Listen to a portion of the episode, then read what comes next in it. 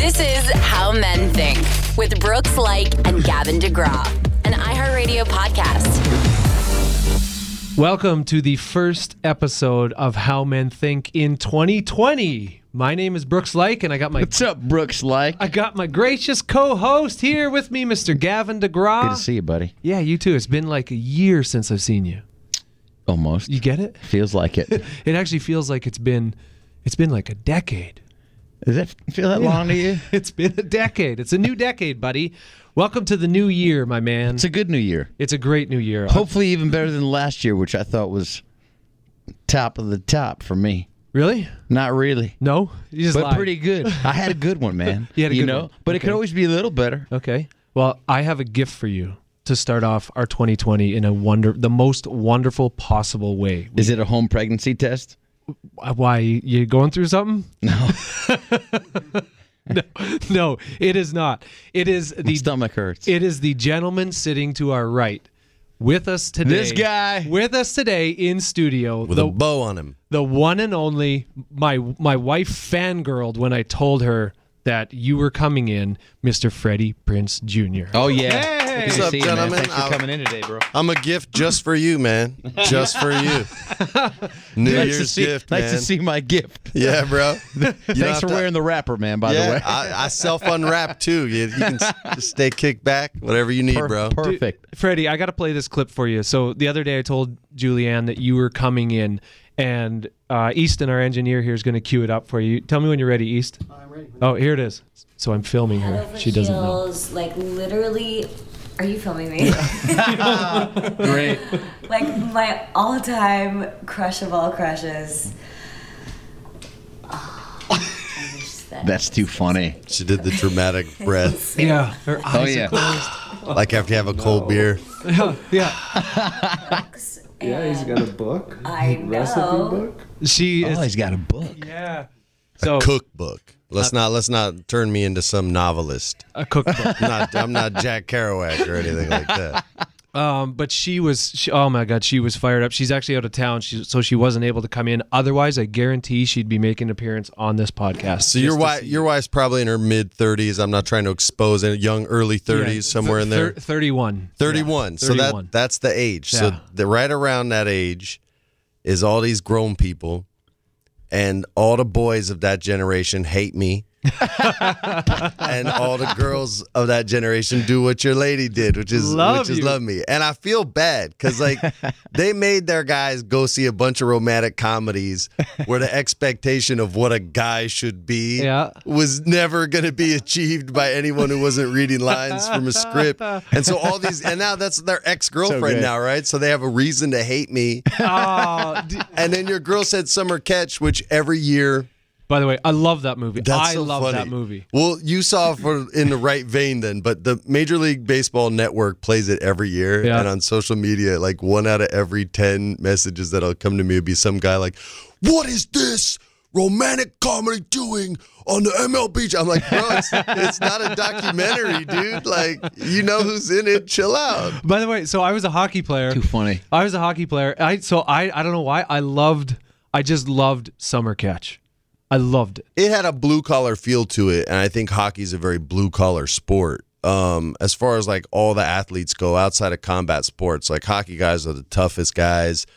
I don't see any a- other athletes talking trash ever about their contracts and and what guaranteed money and what isn't, but they'll hmm. call out other sports and athletes. I've met a lot of hockey guys, and outside of combat sports, like those are the toughest kind of blue collar. And there was a blue collarness to it because it was that amateur league, Cape Cod league. Yeah, yeah. It was guys trying to chase their dream, getting getting into the pros. And I got to pitch to Ken Griffey Jr. Man, he got to hit bombs off me all day. Did Did you grow up playing Bro. baseball?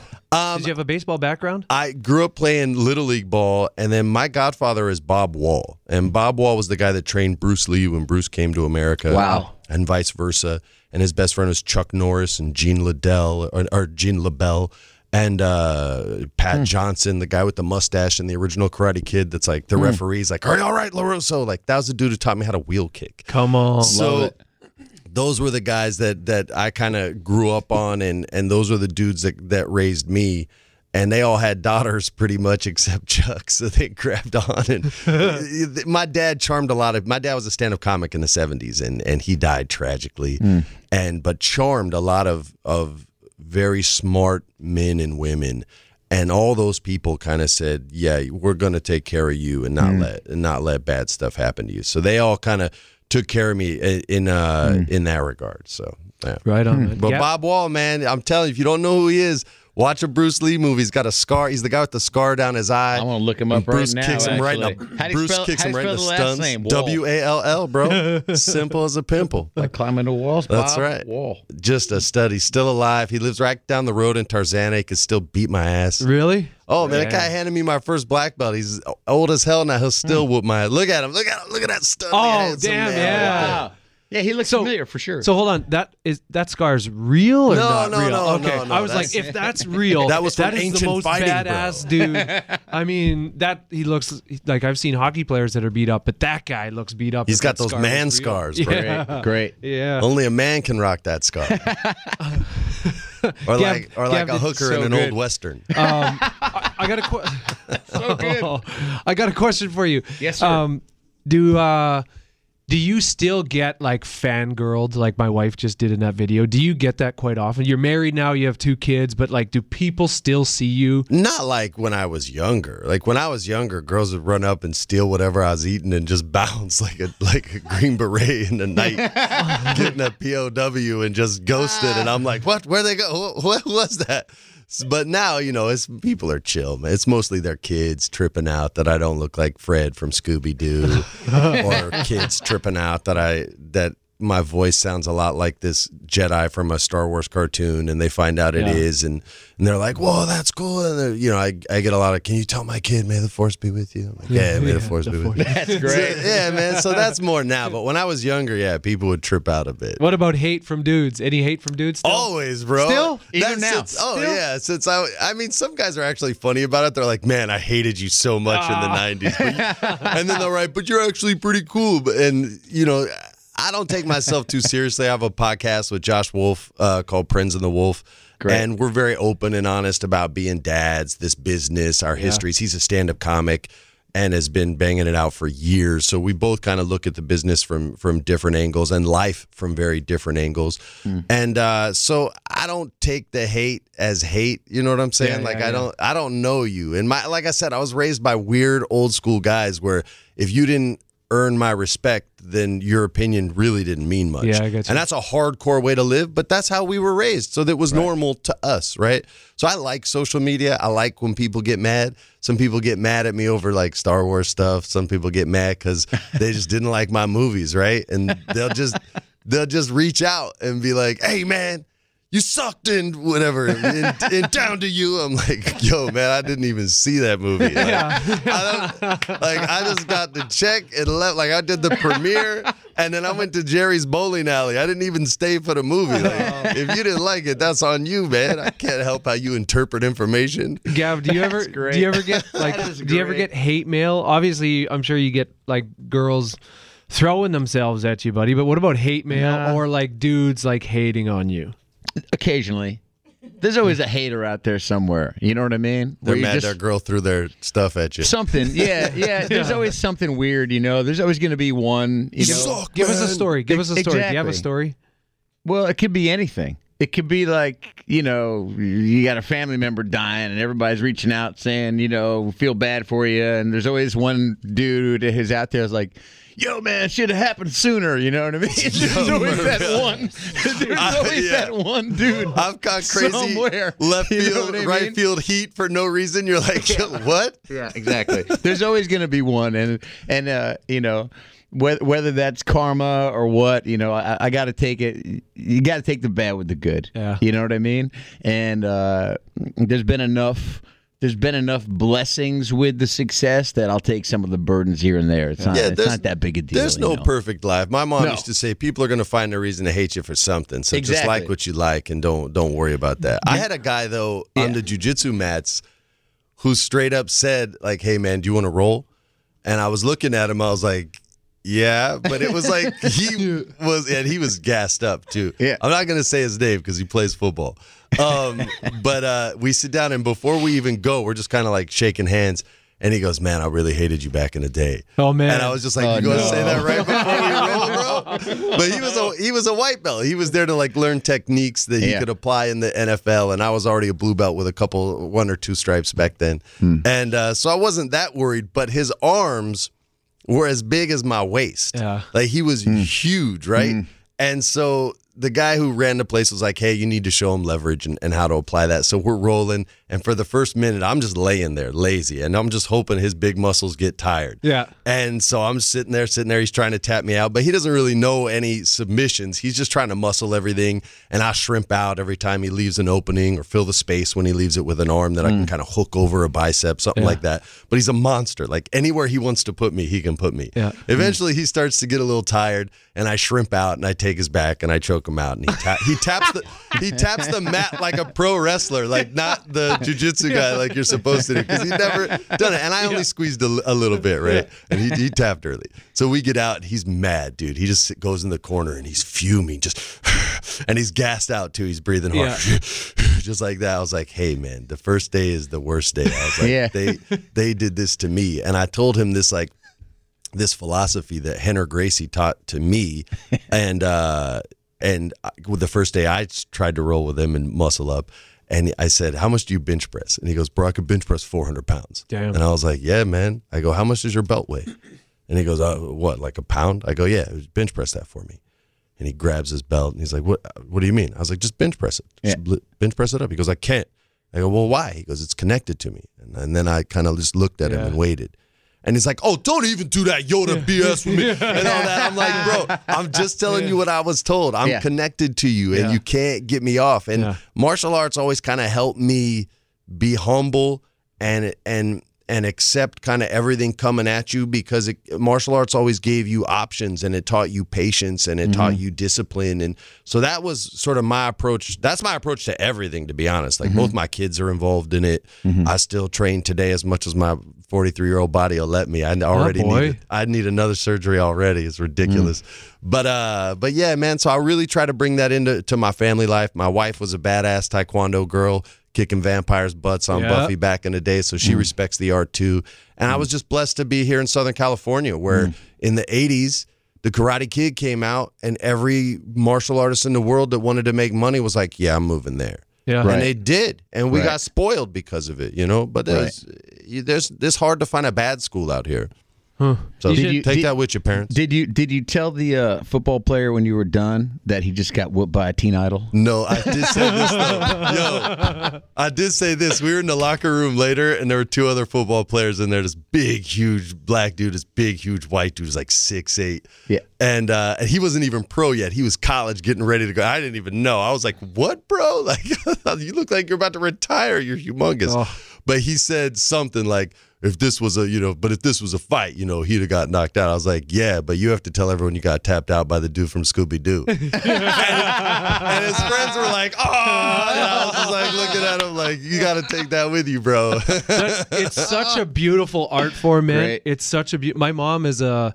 My mom took up karate. I think when she was like in her fifties. yeah, Um, and she's a. My mom's a third degree black belt. hell yeah. What did she karate. train? Uh, Wado. I want to say Wado Kai. Is Oh, that? so she's going up with obscure martial arts. She- All right. Uh, I, I don't know exactly the. There's so many different modalities Yeah, in man. it, but um, she tried out for the women's Canadian national team when she was Come on.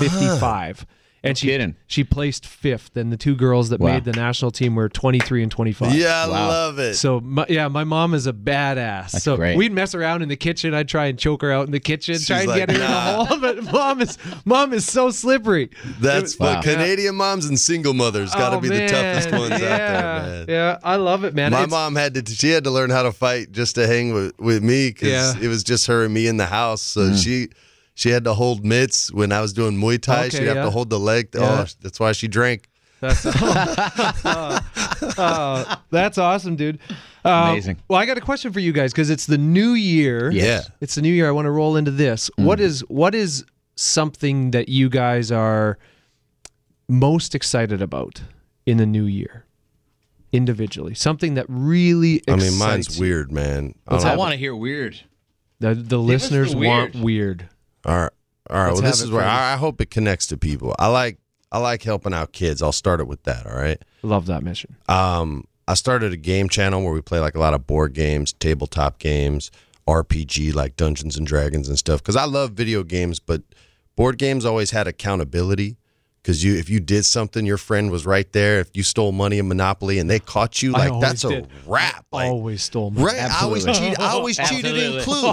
I would. Oh, they- Clue! I cheat every time. I don't in think Clue. I've played a game straight in my life, but Never. but that accountability always made it more real, right? right? So I started this channel, and we had a lot of success on Twitch and YouTube playing RPGs like Dungeons and Dragons. But this one happened to be in the Star Wars world, and I found this group of kids in Santa Monica that are all homeschooled kids, and this mom to sort of get them to interact with each other because they don't get that opportunity at school. She created this like Dungeons and Dragons league Cool. for kids. Mm. But the game master or dungeon master has a major has a master's degree in history.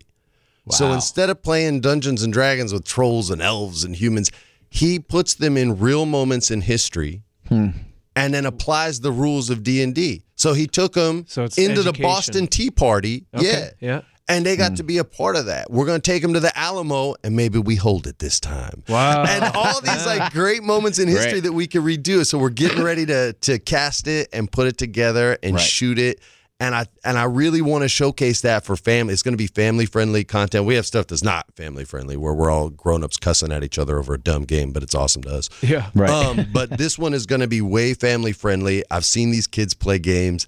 It's this one group, these four girls. They're they're all post pubescent, and the boy is in the middle of puberty, and they just run this dude. I mean, they run him ragged. Like he knows what marriage is like five times over, and he's and he's twelve What? and he's 12. Oh, But the- man. The, amount of heat and nagging that he takes before, during, and after every decision he makes oh no. is like Al Bundy. It would make Al Bundy weep. it, uh, this kid is a, he's a legend. If he ever gets married, it's going to last forever. I'm sure he won't. but God, Gavin I loves love him man. already. Gavin. God, I love this. Gonna get along man. great with this kid. bro. I'm telling you, you've, ever been, you've never been friends with somebody until you had a 12 year old dude who knows what being married five times and Wow. failing is like. This kid is a legend. He's a, I'm not gonna say Oh, his name. He's a kid, but he's a legend. Gav, what's what's something uh, real quick? We got to go to break here quickly. What's something that's got you really excited in the new year? Uh, for me, just cutting a record. Um, oh yeah. I'm about finally pretty much done writing it. So now this year will be the record making process, and hopefully that'll be done sooner than later. Can you tease us anything about that record? No way. Well, how, well, how long? Like, how long was the writing process for? Man, the writing process is always Eternal, my right? whole life, you know. And so um, it's been a it's been a few years now. So I'm already three years off my last record cycle. Um, but I, I'm never in a hurry, which is a big yeah. problem in some ways. I just rather when I'm done have it actually be done than feel like oh I shouldn't put it out. I should have finished that tune. I should have finished that bridge. I should have written a better intro. It's good to you stay true to yourself. Like Yeah, that, man. I- I it's thank harder you. to do all the time. It's a lot harder, man. It's show business, right? And business is the bigger word. Exactly. So Yeah. it, that's a So tough true. line. Proud of you. It is. almost it's a wet tough my one, man. I pants appreciate when that. I heard chapters on the radio. Really? the Thank you for that. I took a picture and sent it to you. Did you get my Of text? your wet Yeah, pants? Thank you well, for that. no, I didn't. Oh, I, I, oh, oh, I, I was like, yeah, that's uh, I HR. That um, thing you. millennials do, where they take a picture of the re- you know the radio. Yeah, yeah. And then they Yeah, I've they done put it on that. their Instagram. I've I've done that before. It felt good. Yeah, it felt it felt So good getting that from you. And uh, it- it's uh, you know the record I'm making is further uh, you know in that direction, That's further what I was towards the gonna- country record type of thing. But but even even further further, more like a Bob Seger meets a Tom Petty meets a John Mellencamp kind of record. So really, really like a 1970s songwriter rock record, Yeah, which is old essentially what's really country music now. You know Should what I, I mean? just- It's Yeah. headed in that more that direction. Yeah. you know. We'll say our big announcement now. I was going to wait till the end You're of the pregnant. show. what if I was? That would It be was that like song, man. It's magic. that would be what we call an immaculate conception. What is this big It announcement? I haven't been like doing that lately. What's going on? Yo, Be that got quiet so Be fast. honest. We were like, oh well. I'll tell you all that Wow. stuff later. But so On January 17th Yes. is the Podcast Awards. What? Yeah. Of which we are not nominated for one. Yes. That's a, what a terrible announcement. Amy. It's the word All right. coolest announcement Hey ever. guys, you suck. But Wow. I can't believe that. Brooks will be on stage with Rick, Ryan, and Dimitri What? introducing a performance Wonderful. by Gavin DeGraw. Ah, Oh, no. There you go. Oh, wow. Secretly, Oh, boy. further to that, secretly, I've also been learning all his songs and dance moves and all that in case, You gonna in case my good buddy in the here like invites me out on stage. I've been learning how to play hockey yeah, and uh, rollerblades. You're gonna perform on skates. yeah, right. On ice. That's right. You get to push me down the stairs. That's right. And on that note, take a break because we've Okay. got big stuff. Yeah, we got some big stuff coming. We asked we asked our listeners what were some of the things that you wanted us to address the most in 2020. So we have a list of five. We have a big list, but uh, some of our main topics are anxiety, money management, work-life balance, stress, and uh, diet. And so we're going to get into some of this after this break.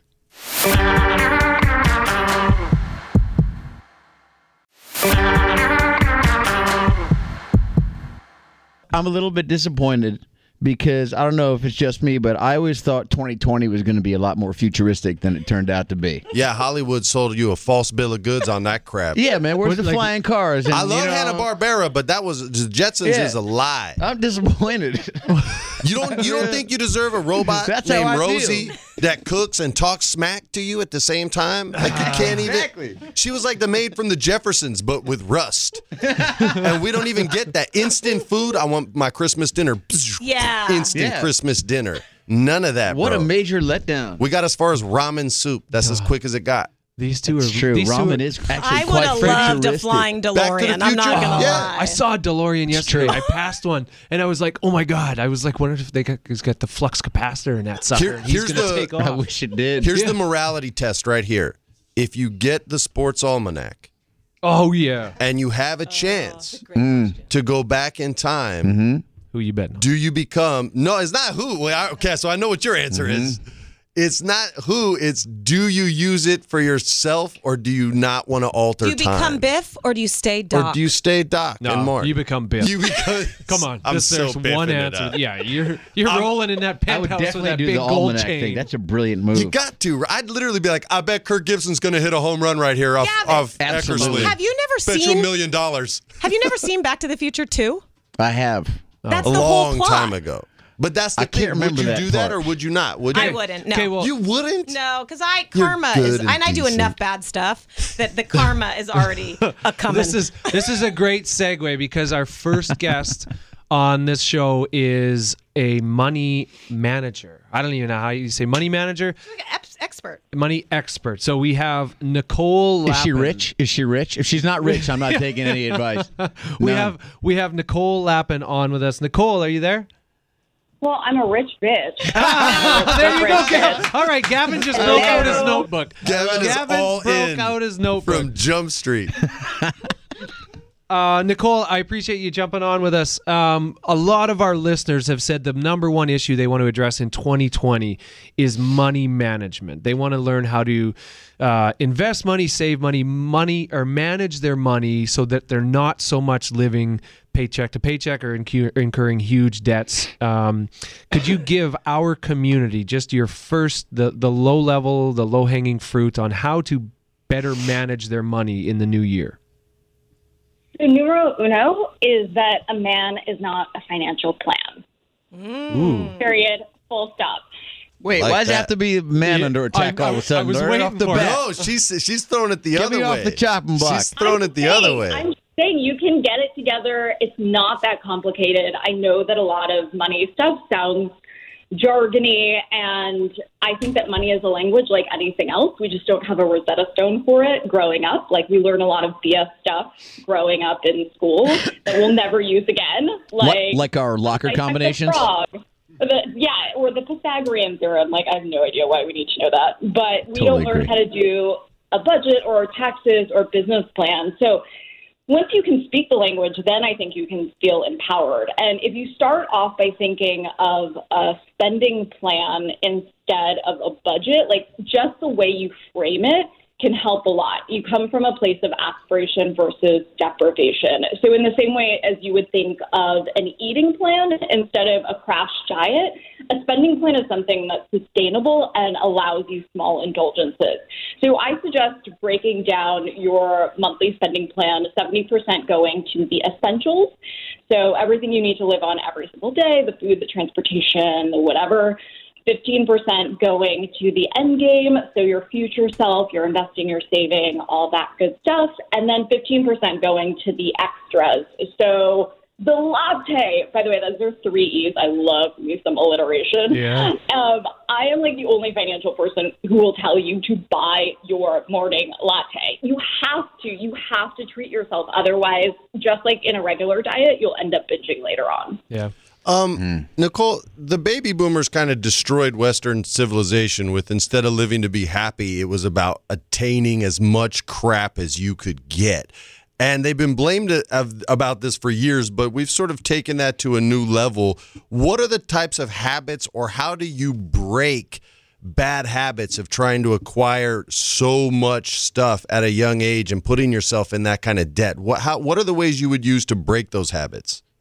Totally. Amen. I mean, debt is the only four letter word I don't like, by the way. And I think when you're tackling your debt, you really need to prioritize, to pulverize, I say, um, because not all debt is created equal. You know, like there's some good fats, I guess, avocados compared to french fries. There's some good debt, like student loans, you know, compared to credit card debt. So if you're tackling your debt, you don't want to just indiscriminately pay it off. You want to look at the highest interest rate first. And so typically that's your credit card. So pay off all of that first. And then if you have a car loan, which you shouldn't, um, but if you do, you don't want to keep paying on a depreciating asset. So you pay that off second. And then if you have a mortgage, then you would pay that off. And then finally, your student loans, because they can take away your house, they can take away your car, but they can't take away your brain. And I think just generally not acquiring stuff, like that is a change in mindset. What I would say to people who just continue to buy things to try and make them happy, which, as we know, never really sees fruition, is coming up with what your goals actually are. And, you know, when people say, I just want a million dollars, I'm like, what do you want to do with that million dollars? Maybe you want more than a million dollars. Maybe you need less than a million dollars. I have no idea. It's first figuring out the life you want to live and then reverse engineer to figure out how to get the money to live the life you want. How do you how do you feel about when people buy a new car? Um, I don't feel great about it. a little bit of me cries on the inside. Um, I think that more young people get into leases. Do you guys have leases or? Yep. I have a lease. I, I own two cars. That's probably real yeah, girl. dumb.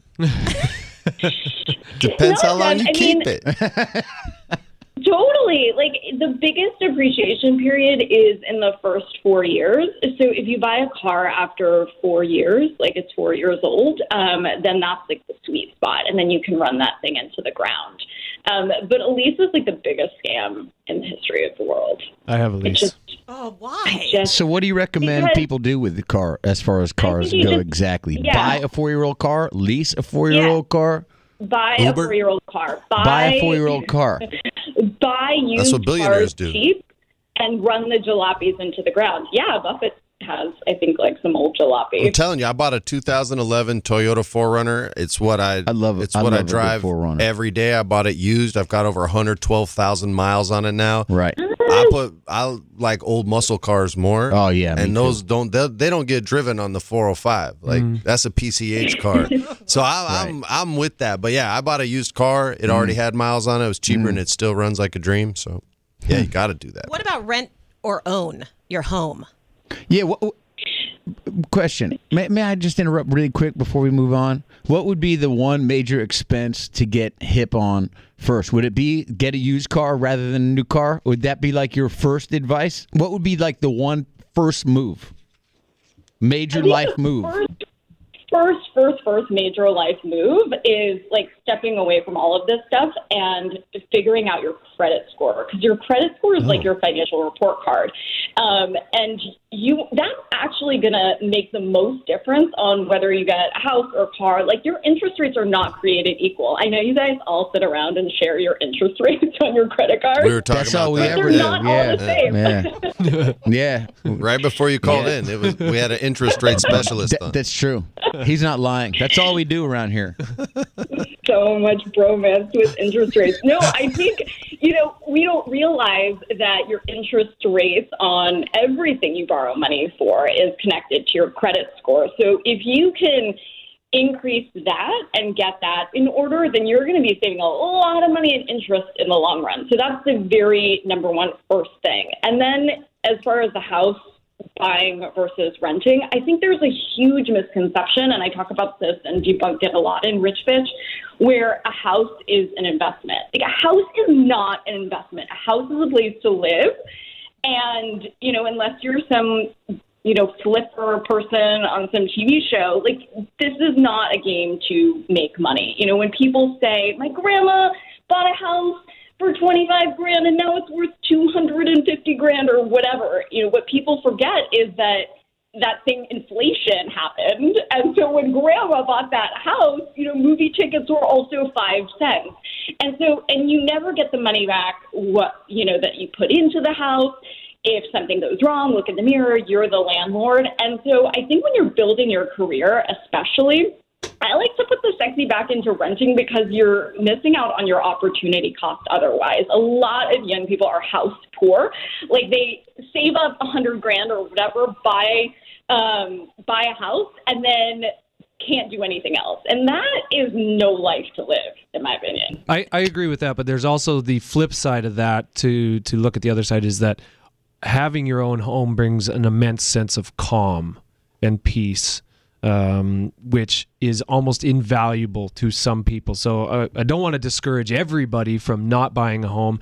I would just I would encourage you to look at what the priorities are in your life but I, I completely get what you say. You could have that hundred thousand, you could invest that hundred thousand, it could make you more money while you rent, you could do other things, you could travel, you could live a different style of life if that's what you want. What is the dumbest mistake women make? Because I can ask that.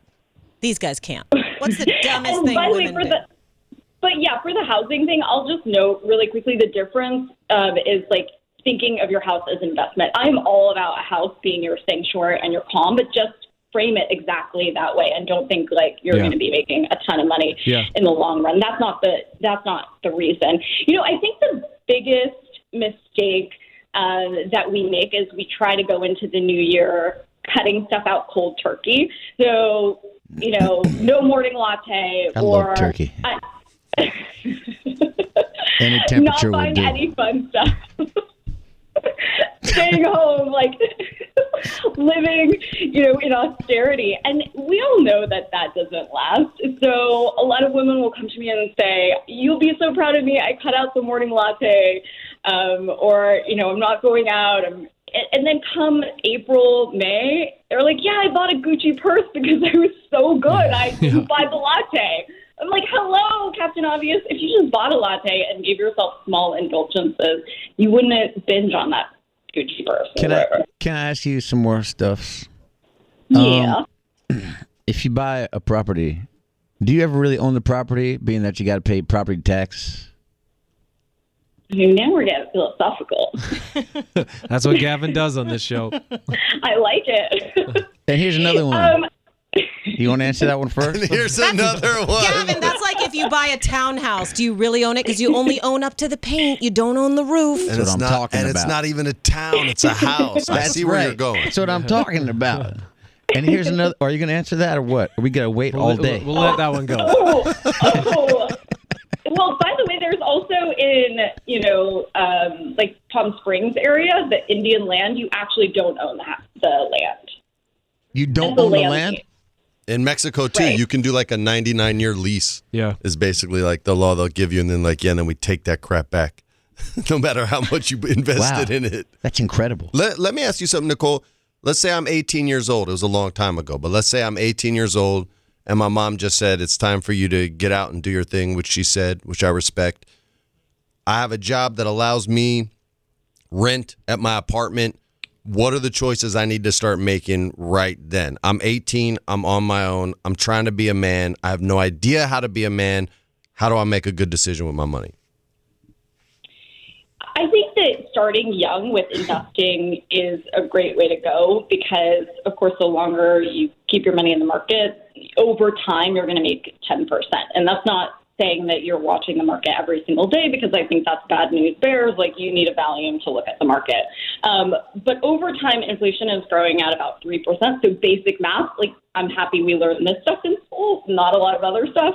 But, you know, 10 minus 3 is 7%. So you're going to need 7% just to buy the same stuff later on um, that you are buying today.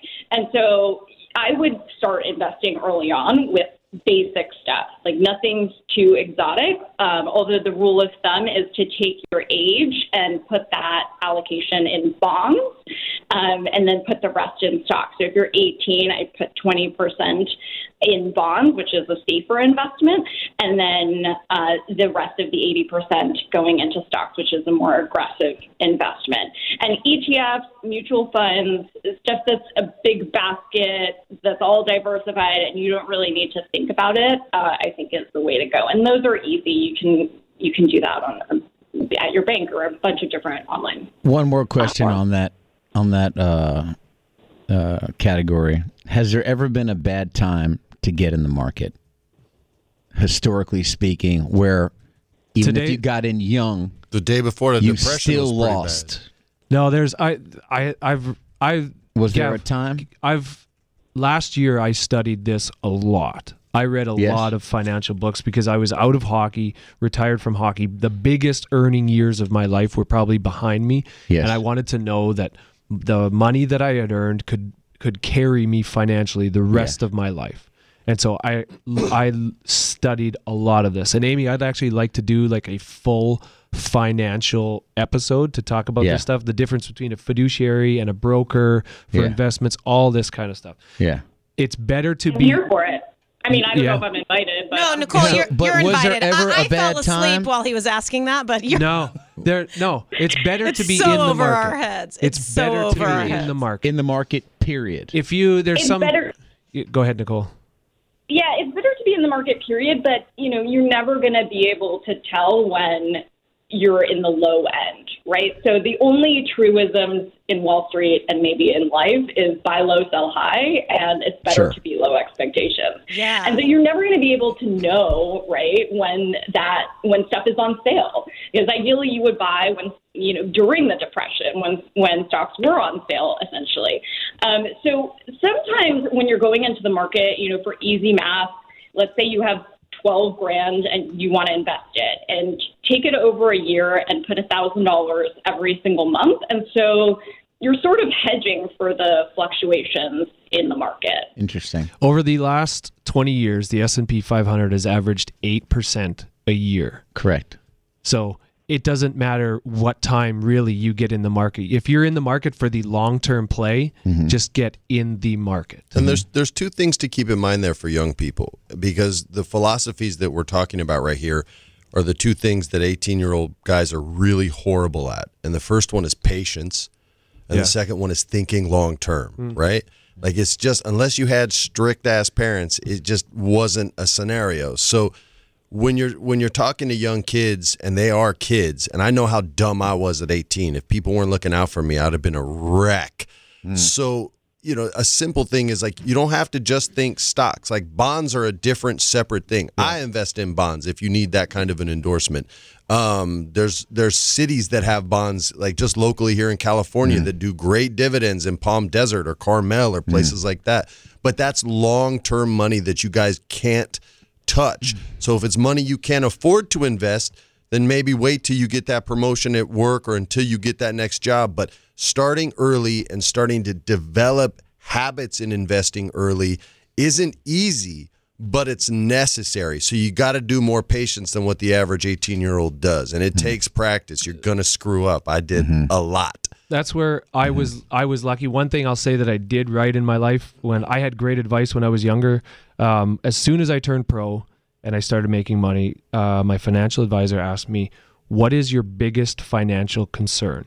And my mm-hmm. answer was that I don't want to be an ex broke athlete. Mm. When I'm 60 years old, I want to know that I can fish and golf and do whatever the hell I want the rest of my life and just retire. Mm. And so when I was 19, I put away $300,000. dollars mm-hmm. And I know that's probably different than maybe most of our listeners, but mm-hmm. I put away $300,000 that I won't touch until I, I pay a penalty on if I touch it before Yeah. I'm 59 and a half. Mm-hmm. And that money will sit there and compound interest. It's invested and it will compound and compound mm-hmm. and compound. And hopefully it offers me freedom the rest of my life. The mm-hmm. question for Nicole, because I'm listening to all three of you guys talk about this as men, and that's what this show is how men think. Mm. And I think, and I think Nicole will agree, that women do not make this as much, not that they shouldn't, I think we're wrong, but women do not make this as much of a priority as you men do, just inherently by our nature.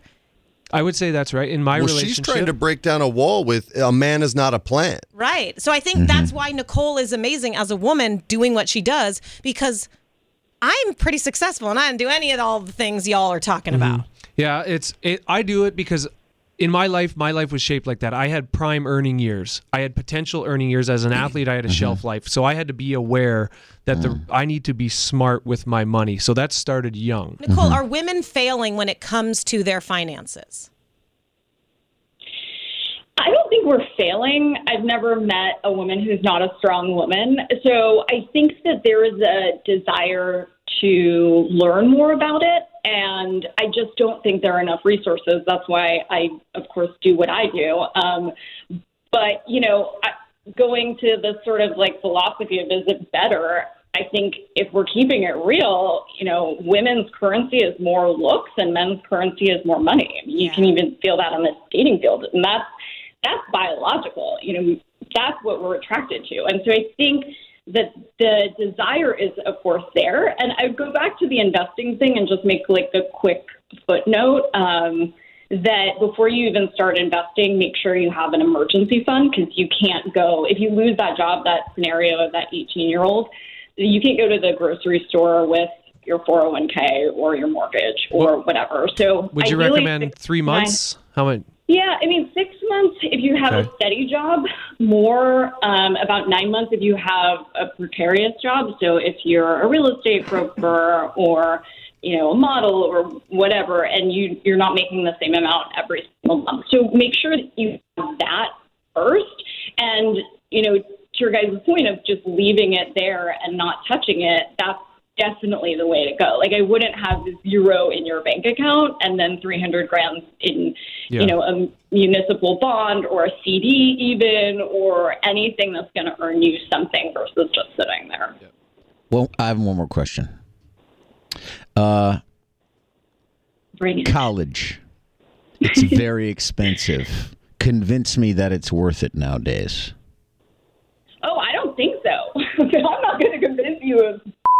um, I think in my second book, Boss Bitch, I make the whole case against the MBA and I break down the economics of that.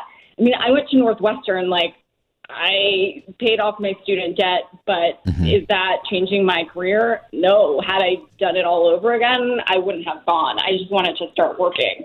Um, So I'm, I think a big issue for folks who also have kids is that they're so concerned about for their kids' college, which and, and and they put that in front of their own retirement or their own investing, which is the worst idea because you have to put your oxygen mask on first before helping others. If they don't that on a plane before takeoff, that's to waste time. It's totally true. You can't be of service to your kids or anyone else if you're crashing and burning yourself. And so by the time your kid goes to college, there's probably going to be you know, a lot of other methods to pay for it, and you're not going to be helpful if their college is paid for, but like you're living on cat food when you're retired and you got to live on their couch. And so I think that's a really important thing to note. There's a ton of vehicles, of course, to save for college. You know, I'm not, I'm I not love bullish. vehicles. Okay. Um, The one on the PCH. uh, Nicole, uh, for our listeners listening that, that want to get in touch with you, where can they find you? And also uh, the book, where can they get? Don't make book? it creepy. Don't tell us where we can find you. Just give us Where can we find for you? For business inquiries. So where the new- should people reach out? The New York, your your book is a New York best uh, New York Times bestseller. Uh, it's called Rich. Yeah. It's called Rich Bitch: A Simple Twelve Yes. Step Plan for Getting Your Financial Life Together. Uh, finally, and then you have Boss Bitch, which is a simple twelve step plan to take charge of your career. Yeah, and then my new book, Becoming Superwoman, is, uh, you guessed it, a 12 step Yeah. from burnout to balance. Was Super Bitch ever on the table? It, it was Happy Bitch was on the table. Okay. It's true. And then I was like, the bitch thing is over. We're done. what about like ultimate, ultimate bitch? Two bitches and we're done. we, okay, but here's the thing. I This have bitch right here. thought, right, about a what's the guy version of this? Is it like rich dude, rich bro, rich bastard? Like, do you guys a want to get in on that? B, what would the equivalent be? I, I think you should write with Gavin. I think that'd be Gav. I think you should write Some some very choice many deep titles I could come up thoughts. with for you. The Doe Bros. The Dope Bros. There it is. There you The go. Dope Perfect. Perfect. Nicole, I, Perfect. I want to thank you so much. Uh, we'd love to to have you on again Thank to, you. to dive further into this. Uh, everybody, Totally. yeah, everybody, Anytime. Check out those three books. Uh, and then NicoleLapin.com is where you can find her on the World Wide Web. Thanks, Nicole. Internet. Thanks, guys. Thank you, Bye. Nicole. Interwebs. appreciate you. Thank you. Young people got to check that out. You guys got to learn how to get your investments up early, man. I hate trying to teach my friends that are in their mid 30s what to be doing with stocks because I'm like, look, I don't know. I just know what I did and what kept me safe with the people looking out for me. Right. If you're in your 30s trying to figure out, it's like learning to ride a bike pedaling uphill. It's just a whole lot of on I- your ass. One of my one of my best friends in the world says, Brooks, there's nothing like debt to make a man want to work. and every true. time he says lying. it to me, That's I'm like, it. oh no, brother. And I would caution anybody listening, don't have the attitude that you can always work for money, that you can always, I can always find a job to get money. Start saving now, start being mindful and thoughtful with your money, put it away so your money is working for you. We got to take a break and then we'll be right back with some more right after this.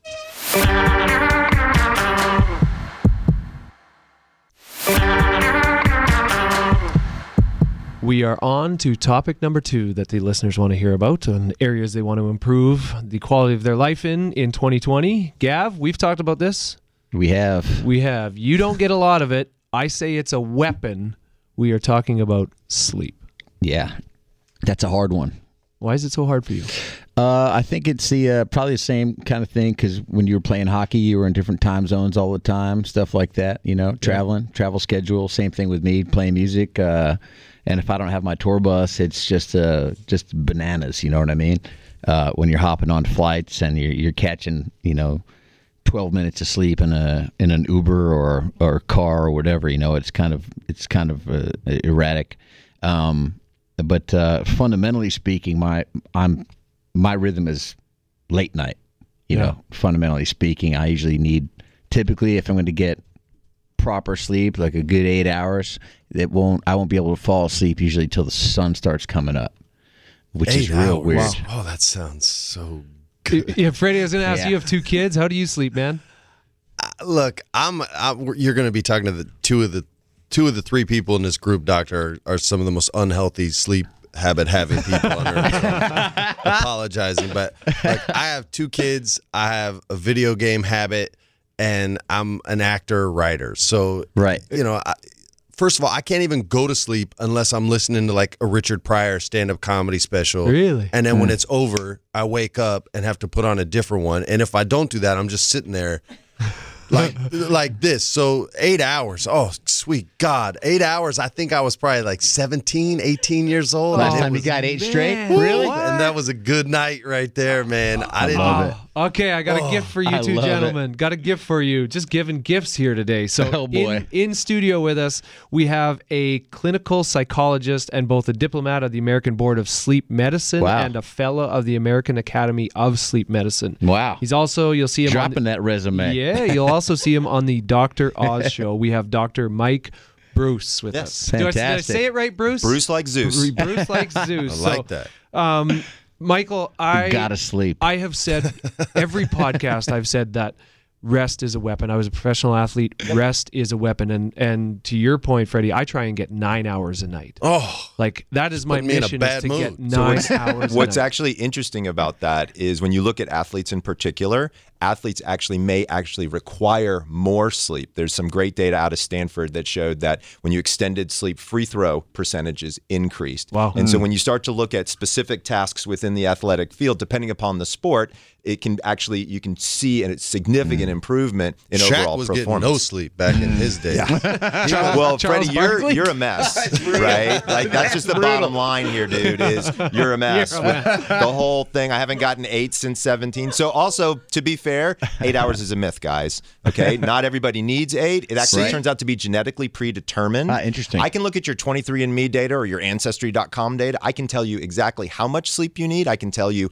the quality that that sleep is going to be. I can even help be predictive of potential sleep disorders that you can. get. Wow, Amy, wait, Amy, can we do this? Can we do this? Yeah, with I do with full on genetic that's testing crazy. on people. It's give me nuts. your Can you give us an example of of of a specific gene type that uh, that that meets this this the sleep Absolutely, uh, absolutely. So I'm going to give you one that actually applies to you. Okay. So there's something called the PER3 gene. If there's a if there's a slight variation there, it turns you into a night owl.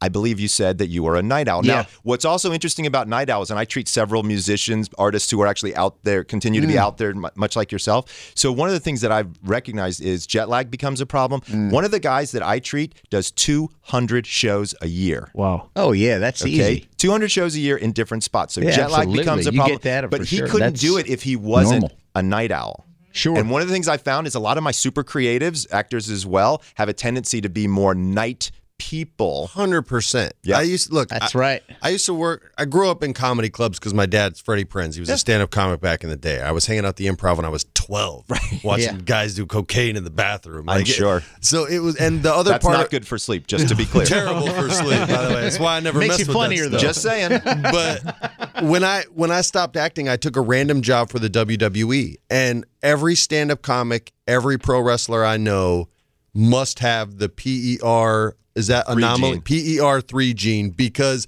that's every single man and woman in both industries that I met. Yeah, it's Right. really fascinating because certain personality types, it turns out have certain what we call chronotypes. So you Ah. might not have heard the word of chronotype, but you've heard of people being called an early bird or a night owl. It turns out those are chronotypes, and when Hmm. people don't go to bed at the same time that their chronotype dictates genetically.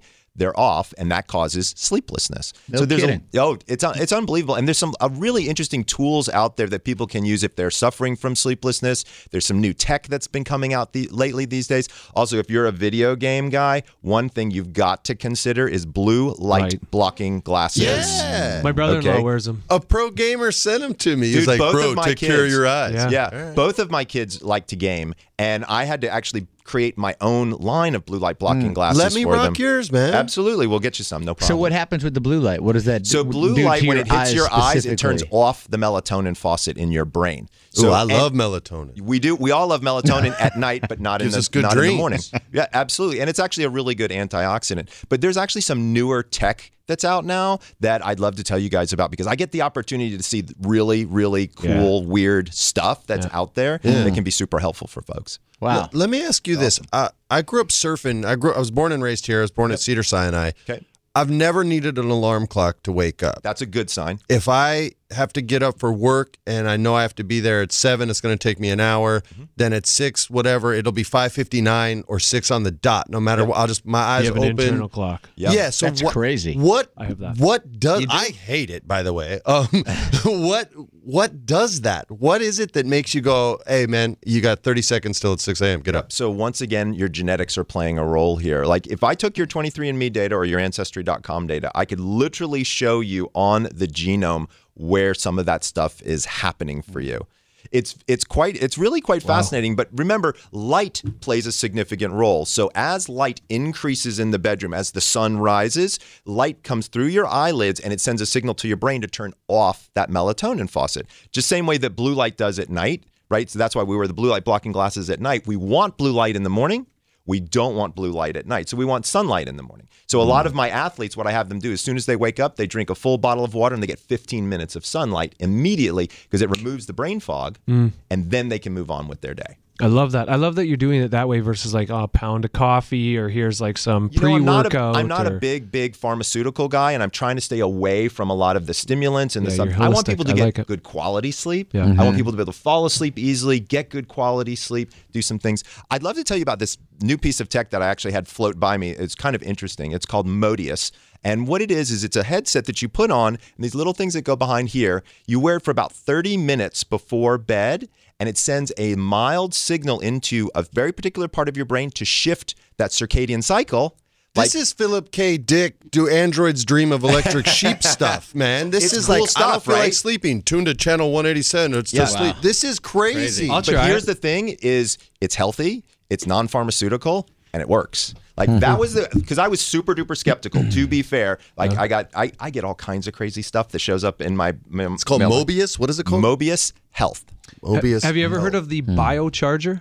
I have heard of the biocharger. So we have one. Yeah, so I like. There's things about that that I like. I'm sorry, it was Modius with a D, sorry. not with a B. To be clear, I was thinking of the French artist Mor- Moebius. Yeah, who I know did exactly. I Silver knew- Surfer yep, cover. Yeah, there's sorry. a little bit of a bad. I'm a nerd. crossover there. But what's interesting is the signal is very, very mild. You don't feel it. You wear it for 30 minutes. You can do it while watching TV. You take it off. You lie down and you go to sleep. Um, Interesting. So don't do it when you're driving. No, Absolutely It's a do wrap. not do this when not. you're driving, for sure. Um, don't take the melatonin flavored mints while you're driving, Or hang and- gliding. and, exactly, and don't use this type of device. But it's pretty amazing when you start to think about tech. And can tech actually have an influence on our biology? And the answer is yes, as long as we're responsible with it and we use it in the right ways. Well, we're never going to do that. It's going to be Terminator 2 Judgment Day, just not as soon as everyone said. It's true. But I no, I'm a big believer in technology, but human beings are not responsible enough to be responsible with the technology. And someone's going to go, "Oh, I'll just Fair build enough. a sleep robot." Uh, uh, and it'll take over the world Right. and Or, or they'll go die. like Inception, like oh, 2.0, 3.0, 4.0. I have a get new way to put you to sleep. I'll jump in Into your, your brain. brain. I'm like, yeah, I don't sleep. That sounds am- great. And then you steal all my bank codes. I am so fascinated by people who do not prioritize prioritize sleep because I can't stand waking up and feeling like ass. I I can't think stand it's an I- artistic thing, man. Every artist be. I know and every jock I know is the other way. Like I'm, friendly with a, a lot of UFC fighters and stuff, and their sleep is money. Right. Yeah, They- absolutely. They're, It's they're like everything. you. It's, It's a weapon. everything. And every Absolutely. artist I know, it's like they're texting me at midnight, like, "Hey, man, what are you doing?" I'm just like, uh, "What are you doing?" Like, so it's like with my Yeah. with my actors and with my musicians, I actually create a situation for them where they don't have to go to bed before two o'clock in the morning. Because a lot of them, like when when you're out there, you don't get off stage until what time? Two, three o'clock in the morning. I mean, it just depends, right? And so it's all late night, man. it's all, super, the I time. mean, one of the guys I if work you're with. Prince, you don't even start till 2 a.m. Exactly. He wouldn't even get on stage till then. So Yeah, when it's you, so what I do is I actually do a whole shift for them, and I keep them on night mode, yeah. And then I have them sleeping during different times during the day. So are you having them black out curtains It, and de- their it that depends. kind of I mean, stuff? I can get pretty extreme if I need to. I'm actually a performance coach, and I use sleep as my secret weapon. Yeah. Right. And so I use sleep to assess people, and I use sleep to actually help motivate people, as well as give them more ab- avenues for productivity. Sleep is the secret weapon of all secret weapons, and it's it's interesting when you say man, priorities, right? So I'll, I'll give you the best priority talk that I ever give anybody. Is you can last for about four minutes without air. You can last for about four days without water. You can go 25 days without food. You can go for six days without sleep. Okay, well let's talk and about that. by day four, you are fucking crazy. Let's talk about that. Let's talk about Yeah. the debilitative Yeah. effects Absolutely. of lack of sleep. So like I've seen it in the poker room, right? yeah, like I'm when, a poker player too. when poker was oh, big yeah. and you would see I saw people falling asleep at the table. literally and you would see the the way it would affect their choices. No question. Their the rate at which they would call and uh, guys when they thought they were like talk about how quickly just one night of no sleep can break you down. So it's really interesting. Mm. So it, it, there's acute sleep deprivation. So like I uh, pulling an all nighter, and then there's the I didn't get like normally my body needs seven, and I only got five and a half for Mm-hmm. five days in a row. So there's cumulative, and then there's acute. Mm. Acute has some really interesting effects on it, specifically with decision making and, and frontal lobe cognitive stuff. The more sleep deprived you get uh, from an acute standpoint, it just gets worse and worse. As a matter of fact, um, speaking of poker, I think it was Phil Laak who did like an eight day Yes. poker What? run. Jennifer Tilly's guy. Right, Yeah, right, right, yeah, right. yeah. Right, Jennifer Tilly's guy, exactly. And I know this story. And he was a mess by the end of it. He was doing the stupidest things you could possibly do. Sleep affects every organ system, every disease state. Everything you do is Hmm. affected by sleep. To give you some interesting science that's been coming out lately, the Nobel Prize in Medicine last year was given to circadian researchers. Okay? We know that cancer cells multiply faster the more sleep deprived you are. Cancer. Okay, we're not messing around here, Yeah. right? We know that you can deliver chemotherapy at particular times in the 24 hour cycle. It's more effective and you need less chemo. Like, this is the secret of all secrets. No, I- secrets. I- you I- know? you're and all preaching you to have the to do choir, is go in man. the room and lie down, right? I, I'm big in the like professional video gaming space. I, I like that world a lot, and a lot of video game streamers try to do these things for charity. So I feel bad, but they say, up, up, up. "Hey, I'm doing a marathon, 24 hours of gaming straight. Will you please retweet me?" And I'm like. Bro, you need to go watch They Shoot Horses, don't they? Like, I can't do that. Like, marathon dancing was not cool. No. It was a lotto ticket with a No. death sentence. Like, Totally. Yeah. That's Yeah. not what. That's Yeah. not the life you want. So man. there's a- it's so important. There's a, a I heard rumor that there's a show in England, uh, and it's a sleep deprivation show. And they put a briefcase with a half a million dollars in the middle of a room, and they say, "Everybody stay awake. Last person standing gets the case." They used to do that in Japan. They, it- it's a, it's an idea from a Japanese game show. They used to do weird deprivation It's the things. worst idea in the universe. Did Hard you- to get did- somebody to say no when it's 500 grand on the line, though, man. Did, did you ever see there was some TV show where uh, I can't remember what it was or some study where they sleep def- deprive people for 24 hours. Yep. And then they put them through driving tests. oh, Oh, yeah. that's And- failed. wow. Yeah, oh, so dang. it's, then they- it's really interesting. If you lose approximately three hours of sleep a night, it's almost like if you were to blow a .05. Wow. and, Right? And so, like, Wow. at- It's a they put them through a driving test at 24 hours. Then they weren't allowed to sleep again. They put them through one at like 27. At 30 hours, Oh. th- these people are driving. They're 30 hours no sleep. They're driving on this like course, whatever, and there's like cats in the middle of the road. Not real ones, obviously. They're just hammering everything. Absolutely. Like they aren't Yeah. swerving. They don't give a damn anymore. They just they have no brutal. cognitive function left. Right. And and what happens, think about it from a decision making standpoint. Like everybody makes a lot of important decisions throughout the day. Some of them are more important than others. For example, if you have mm. decisions with your children, right? You don't want to be sleep deprived making decisions about things that are Oh, going to you'll affect yell at your kids quick Super if you didn't fast. get a good night's sleep. Absolutely. So your mood changes. Because I said so. Right. That's that's the tired. My daughter, her her best line is if when she when, if I'm sleep deprived or somebody in the house is, she's like, uh, "Daddy, you're acting like a grumpy fish." Mm. right? That's right, and it's like that's the most perfect description there is. It's mm. like I totally understand what you're saying. I need to go take a nap. What? Yeah. What about? Uh, That was my next question. What about naps? Because I'm a huge advocate of naps. On game days, we would practice in the morning, go home from that nap for two hours in the afternoon. Because I don't think I have the PR3 or that. Uh, PR3, Jim. yeah, I, I don't think I have that because I'm like bed by nine o'clock at night. But if I sleep from one till three. I can then perform at seven till ten, which is when our games were. Right. Got that And- Canadian discipline. Yeah, what's really interesting is if you look in hockey in particular, um, there was a sleep uh, expert that came in many, many years ago. I think it was with the Pittsburgh Penguins. I'm not positive. Um, and it was uh, during the Stanley Cup. And they were having all kinds of, and so he changed the practice time because these guys had jet lag from moving all around. And by just Yeah. changing the practice time, by giving them naps, Yeah.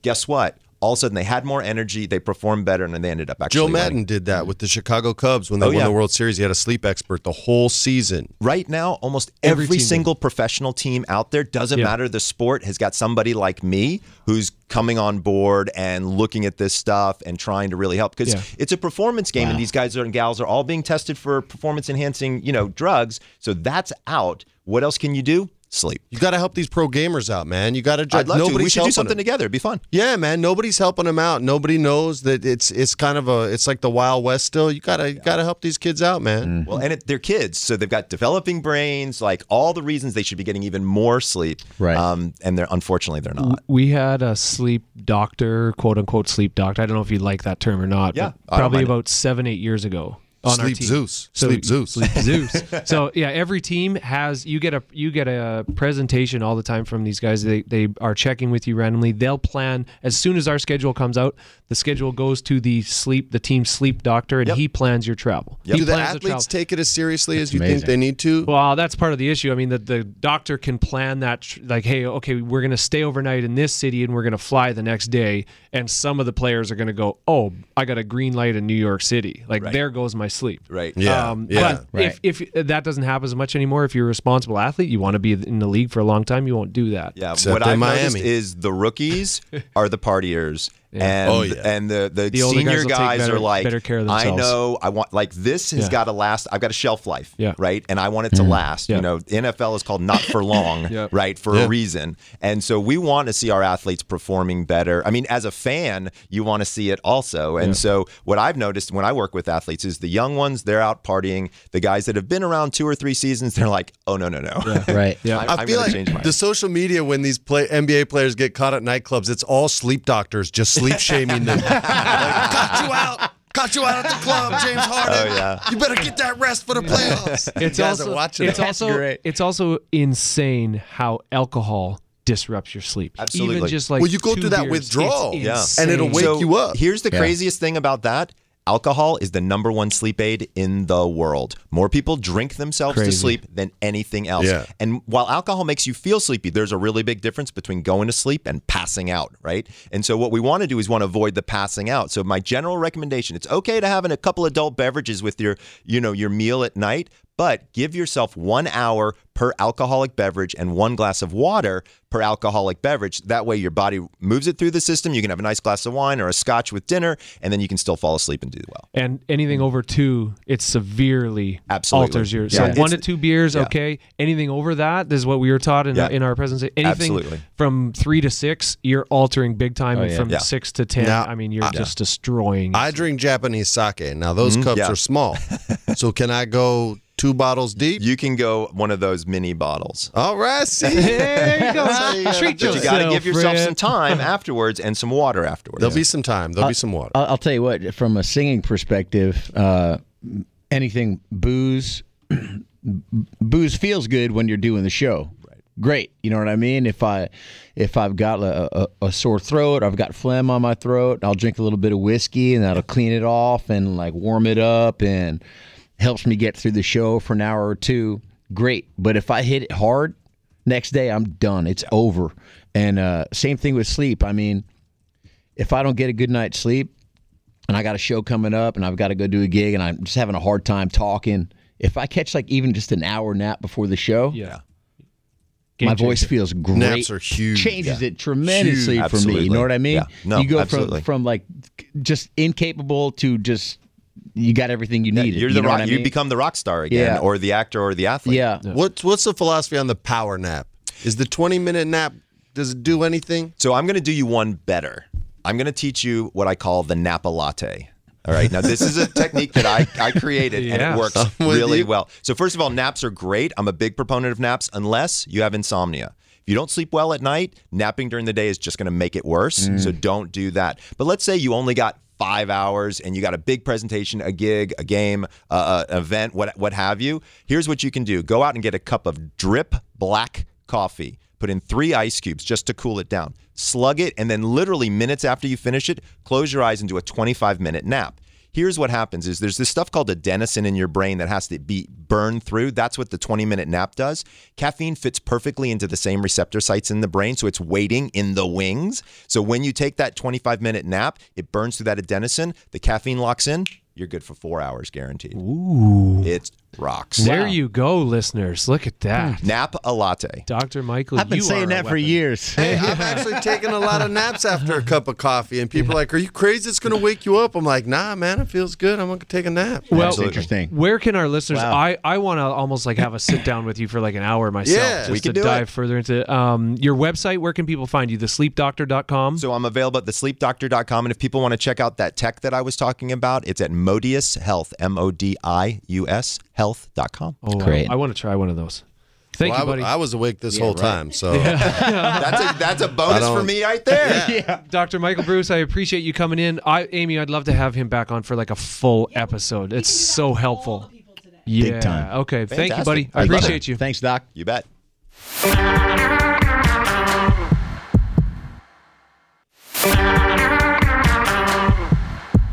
Wow, doc, he was awesome. Dr. Michael was awesome. Great, right? Fantastic. Now we're going to get into topic number three that we're going to improve in 2020 time management. Oh boy, And cl- that's a tough one for me. I know. I'm just Also- gonna start by saying we're enemies. Also, it's uh we we are failing massively at this because we have an itinerary for this podcast and we are Yep. running way behind. that's on what this. happens when you bring an actor in to fill in, man. well, I'll, So- I'll do my best, okay?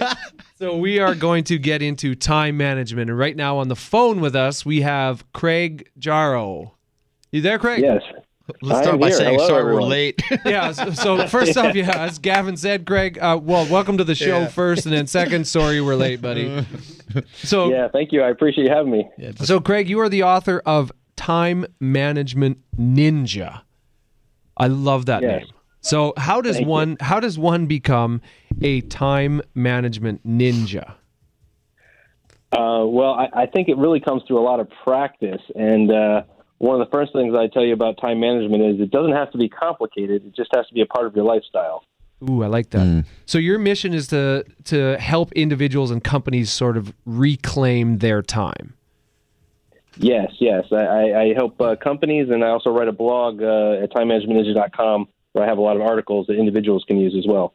So, where's the biggest waste of time that you're seeing in companies or people, individuals, like something for our listeners? How can they have? I mean, we all have 24 hours in a day, but how can we have? It's Right. something. Honestly, one of my top five goals in 2020 is to have space in my life, to create space Right. in my life. So, um, what like are that. some of your tools and and tips for me and our listeners to be able to create more space and get more time back in our lives? Well, I think the easiest one to start with is is always the one that we're always carrying around with us, right? The phone. I don't we, we don't go anywhere without it. Most people sleep with it, and you know it can be your best friend, but it's also your your worst enemy, right? And a lot of people spend way too much time on their phone. Yeah, that's I agree with that. Yeah, the, Oh, the yeah. phone thing is brutal, and it also your your C five and C six discs in your neck don't don't love you too much either. Here, here, here's my question for you. There was a movie that nobody saw with Michael Keaton called Multiplicity, and it was about it. not. Ha- oh well, you and me were the only ones, brother. uh, we really like Michael Keaton. So I do. me too.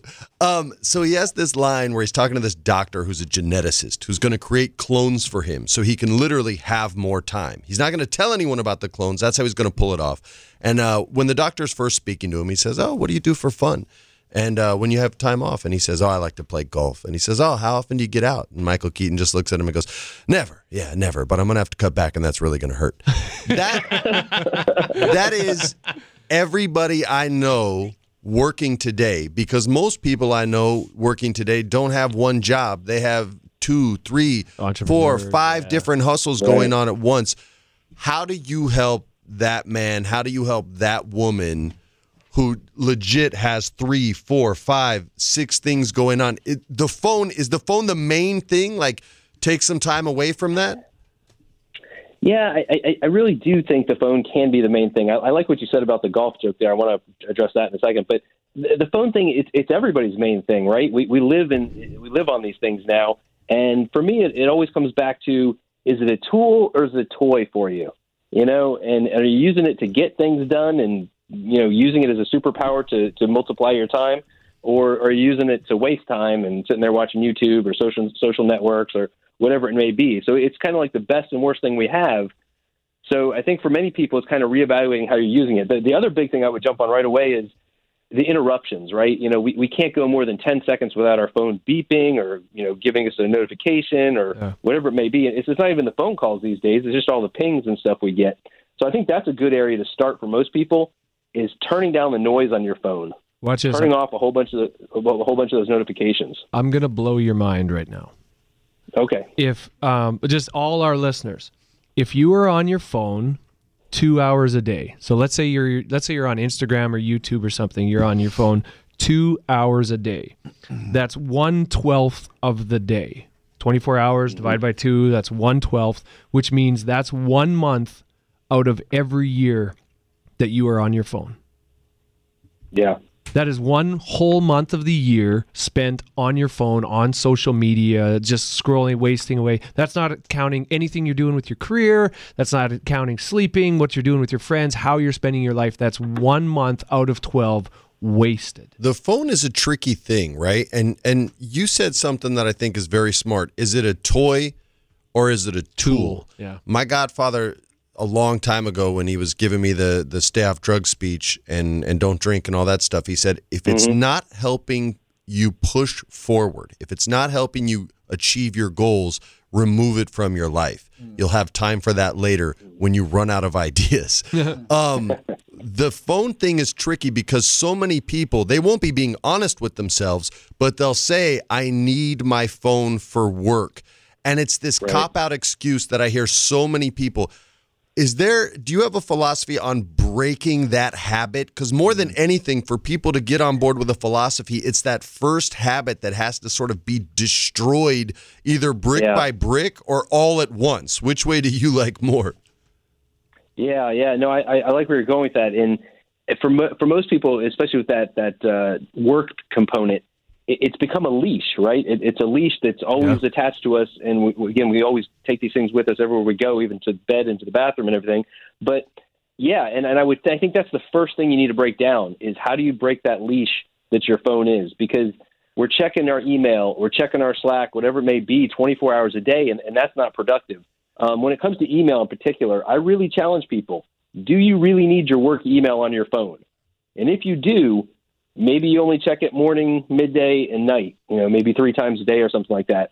But but incessantly checking your work messages, incessantly trying to plug in, you're never going to get to your work. You're never going to get things done. Um, you know, so it's it's that leash that we need to break. And that crap makes people anxious too.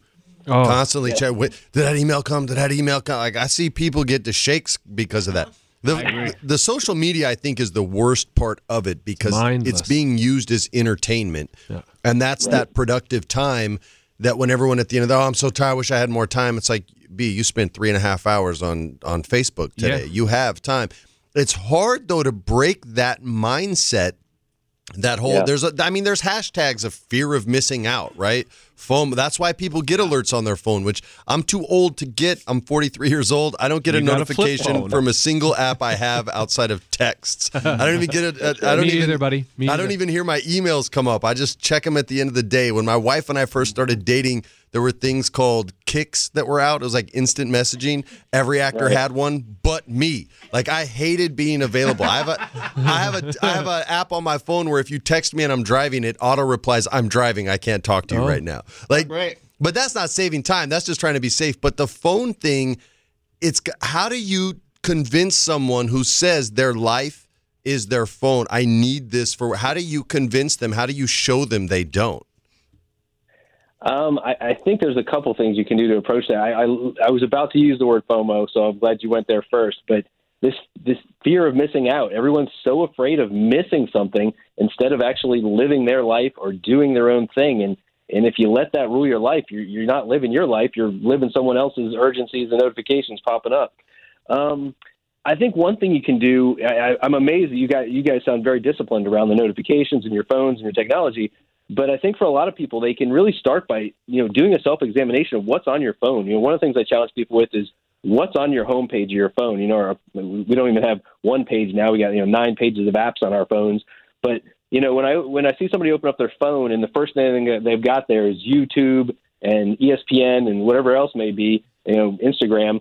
You know, that's what you're going to do when you when you're playing with your phone. You're going to be playing with it instead of using it for productivity. You know, do you have your to do list or your calendar or stuff right there instead of those games? You know, that's like asking an alcoholic to look in the mirror. that for real. What's what's on the first page of your phone? Yeah. That's like looking into your own soul and genuinely kind of analyzing what you see. And is that someone you respect or someone you don't? Do you know how I approach a phone? This is I, I hope this this helped me major and I hope this helps other people. Um, Craig, I approach my phone as I pay money uh, each month to have this device that gives me access to other people. I do not Right. pay money each month to give other people access to me.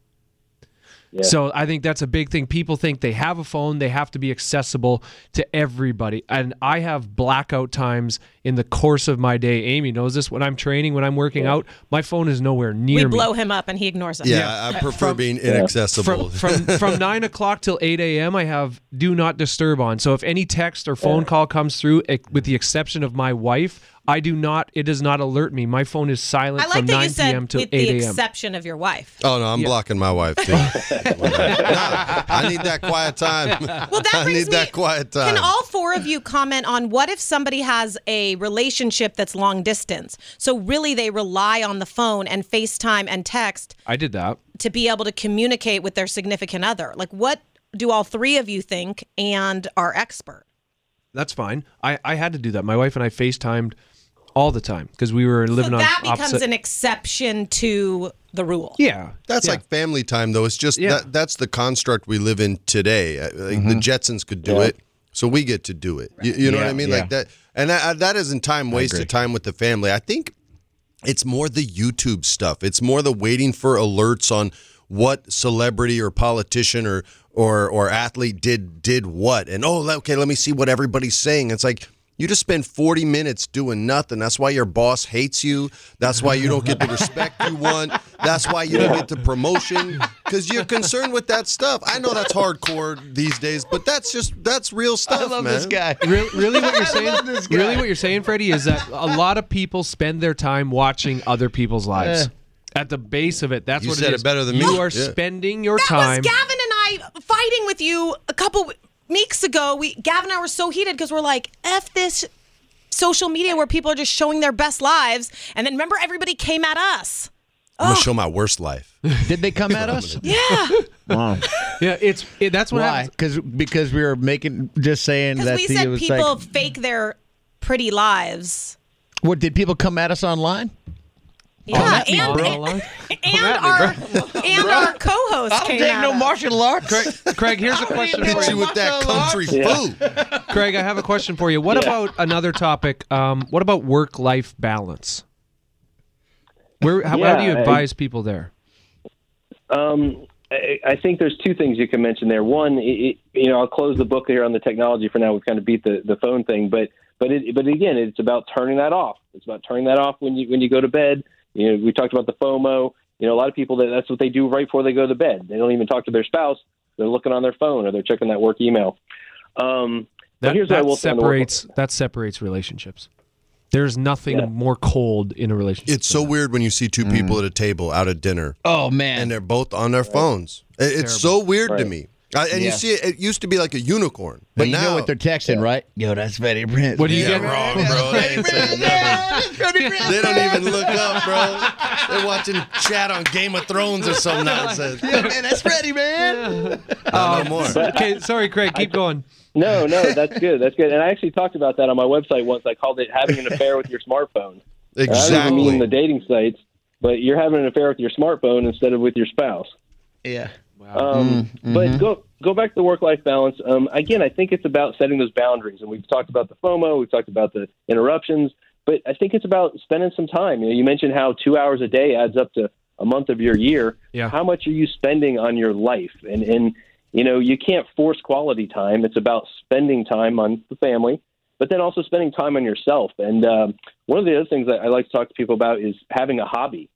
And a lot of people, like you made that golf joke earlier for multiplicity, but but so many people don't make time for a hobby. They're like, I don't have time for that. But the truth is, when you invest in yourself and you invest in that personal time, you actually multiply your you know your time because that passion you know spreads to the rest of your life, and you're that much more you know enthusiastic and energetic. And so, getting in that golf time, if it's for you or it's you know whatever your hobby is, can actually give you more time back in your life. And I think that's a something that people don't see that they need to spend that time on themselves, whether it's at the gym or doing a hobby or whatever it may be. Uh, that's that's dead on. And I look, I'm a big believer in that. I found when I was a kid, I figured out kind of what I loved, and I never let go of that. And as I grew up, I, I used to play Dungeons and Dragons as a little kid, right? And as I got older, that group went away because it was all these adults saying, ah, I don't have time and adult life and all this. And I finally just started making time. And this was a good reason. This was a good part of social media. I don't want to just trash it. I found other people in the local LA area that also played and were looking for games and more. And if you make a hobby, I'm not going to go on a D&D 10 minute tangent. If you if you have a hobby, it means you have passion for it. And if you have passion for something, you will create the time because Yeah. it's more important to you than watching that g- basketball game in March Madness. It's more important to you than this all this other stuff. It was more important to me than going on dates with pretty ladies. That's how much I loved it. I made it important. You know what I mean? Yeah. So if you have Yeah. passion for it, you can make time for it. It's when it's it, when you're kind of half-assing it. That's when you're like, ah, no, I don't have enough time. Craig, I have a question for you. I, I heard this analogy about work life balance. I want to bounce it off you and just get your thoughts on it. Somebody said that uh to me that work life balance was like a teeter totter. So a teeter totter, you're never just like if you were to sit still, perfectly balanced with the person on the other side, you'd go crazy all of a sudden. You'd be like, okay, I got to move one way. So it's either you swing you swing into work a little harder and then it swings down and you swing more into family time and then once you've had a lot of that you swing back into some work and it's this little it's a dance it's like a teeter totter up and down back and forth that it's it's not really a balance it's never sitting there where the, the teeter totter isn't moving um Right, because that's just boring for everybody there's nothing there but it's it's a a give and a pull or like a push and a pull and it's coming to coming back from just moving in and out of work and out of family time does that make sense to you Those Canadian Tai I like- Chi. Yeah. it was. um, I, I like that. I like that, and it sounds a little, a little philosophical there. And if, if you want to go on the philosophy side, I, I think it, it absolutely can be true in terms of you're always going back and forth. I mean, there, there's never going to be a perfect stationary point. If you reach a stationary point, you're probably dead, right? Um, Yeah. But That's upbeat. But no, I think I, I, wasn't trying to be morbid, I'll but what I'm doing, what. I'm saying, Just spreading that Um, positivity around. you know, it's, it's always going to go be going back and forth, right? And you know, we always have busy times at work. We always, you know, sometimes have you know either exciting things or uh, drama things at home. So you know, I do think it's a it's that teeter totter analogy is a, a good example a good philosophy. I'll say this though: if you remember being on that playground and being on that teeter totter, if you ever took it too far and that board hit the ground on one side, it wasn't a good feeling for anybody, right? Oh yeah. Well, I think used to the same- jump off on purpose just to make guys wipe out, man. Take that time from them and make it my own. but my point my, my point is I think if that happens in our lives, if one side hits the ground, you know, everything kind of comes out of balance, you know, and if the if the personal side or the work side goes too far, then it's a jolt to the system for everybody. Yeah. Um, awesome, man. Uh, where can people find you? Because I love I love what you're talking about here, Craig. Where can people find you? How to manage your time with Craig Jarrow? Um, is that where you hang out the most? Uh, no, actually, you, um, you can find me two places. One on the web uh, at timemanagementninja.com. Okay. And then actually, I just had a book come out two months ago. You can find that on Amazon. It's 21 tips for more time and less stress in your life. Time Ooh. Management Ninja. So check that out. You know what? I might do a book. I might start like a book club in 2020 where I do You a should, book a man. month. Good idea. Where I do a book a month. I want to add that to Will we my finally get invited over to your house? Hey, Gav's been to my house. I just had Gav over for Thanksgiving. That's I true. I heard about that. Did you hear about that? Yeah. That's Wait, awesome. Can I jump in? Um, first of all, thank you for inviting me for Thanksgiving because you made my Thanksgiving, bro. Thank, you, for that, buddy. man. Yeah, Appreciate it it very fun. much. But more importantly, can we make sure the books are small books? Yeah. No, I like small books. I like small books. Because you know my eyes get tired. No, mine too. That's something that'll put me to sleep. Yeah, I'll wake that- up again, but that's a good sleep Uh, aid, a yeah. long book. Yeah, it's true. A Even when that- I'm interested, A I'm book like, that you know you're going to "Mm, quit just based on the thickness of it. Yeah. That'll put me to sleep. That's true. That's Uh, right. I appreciate you, Craig. Thank you so much for coming on.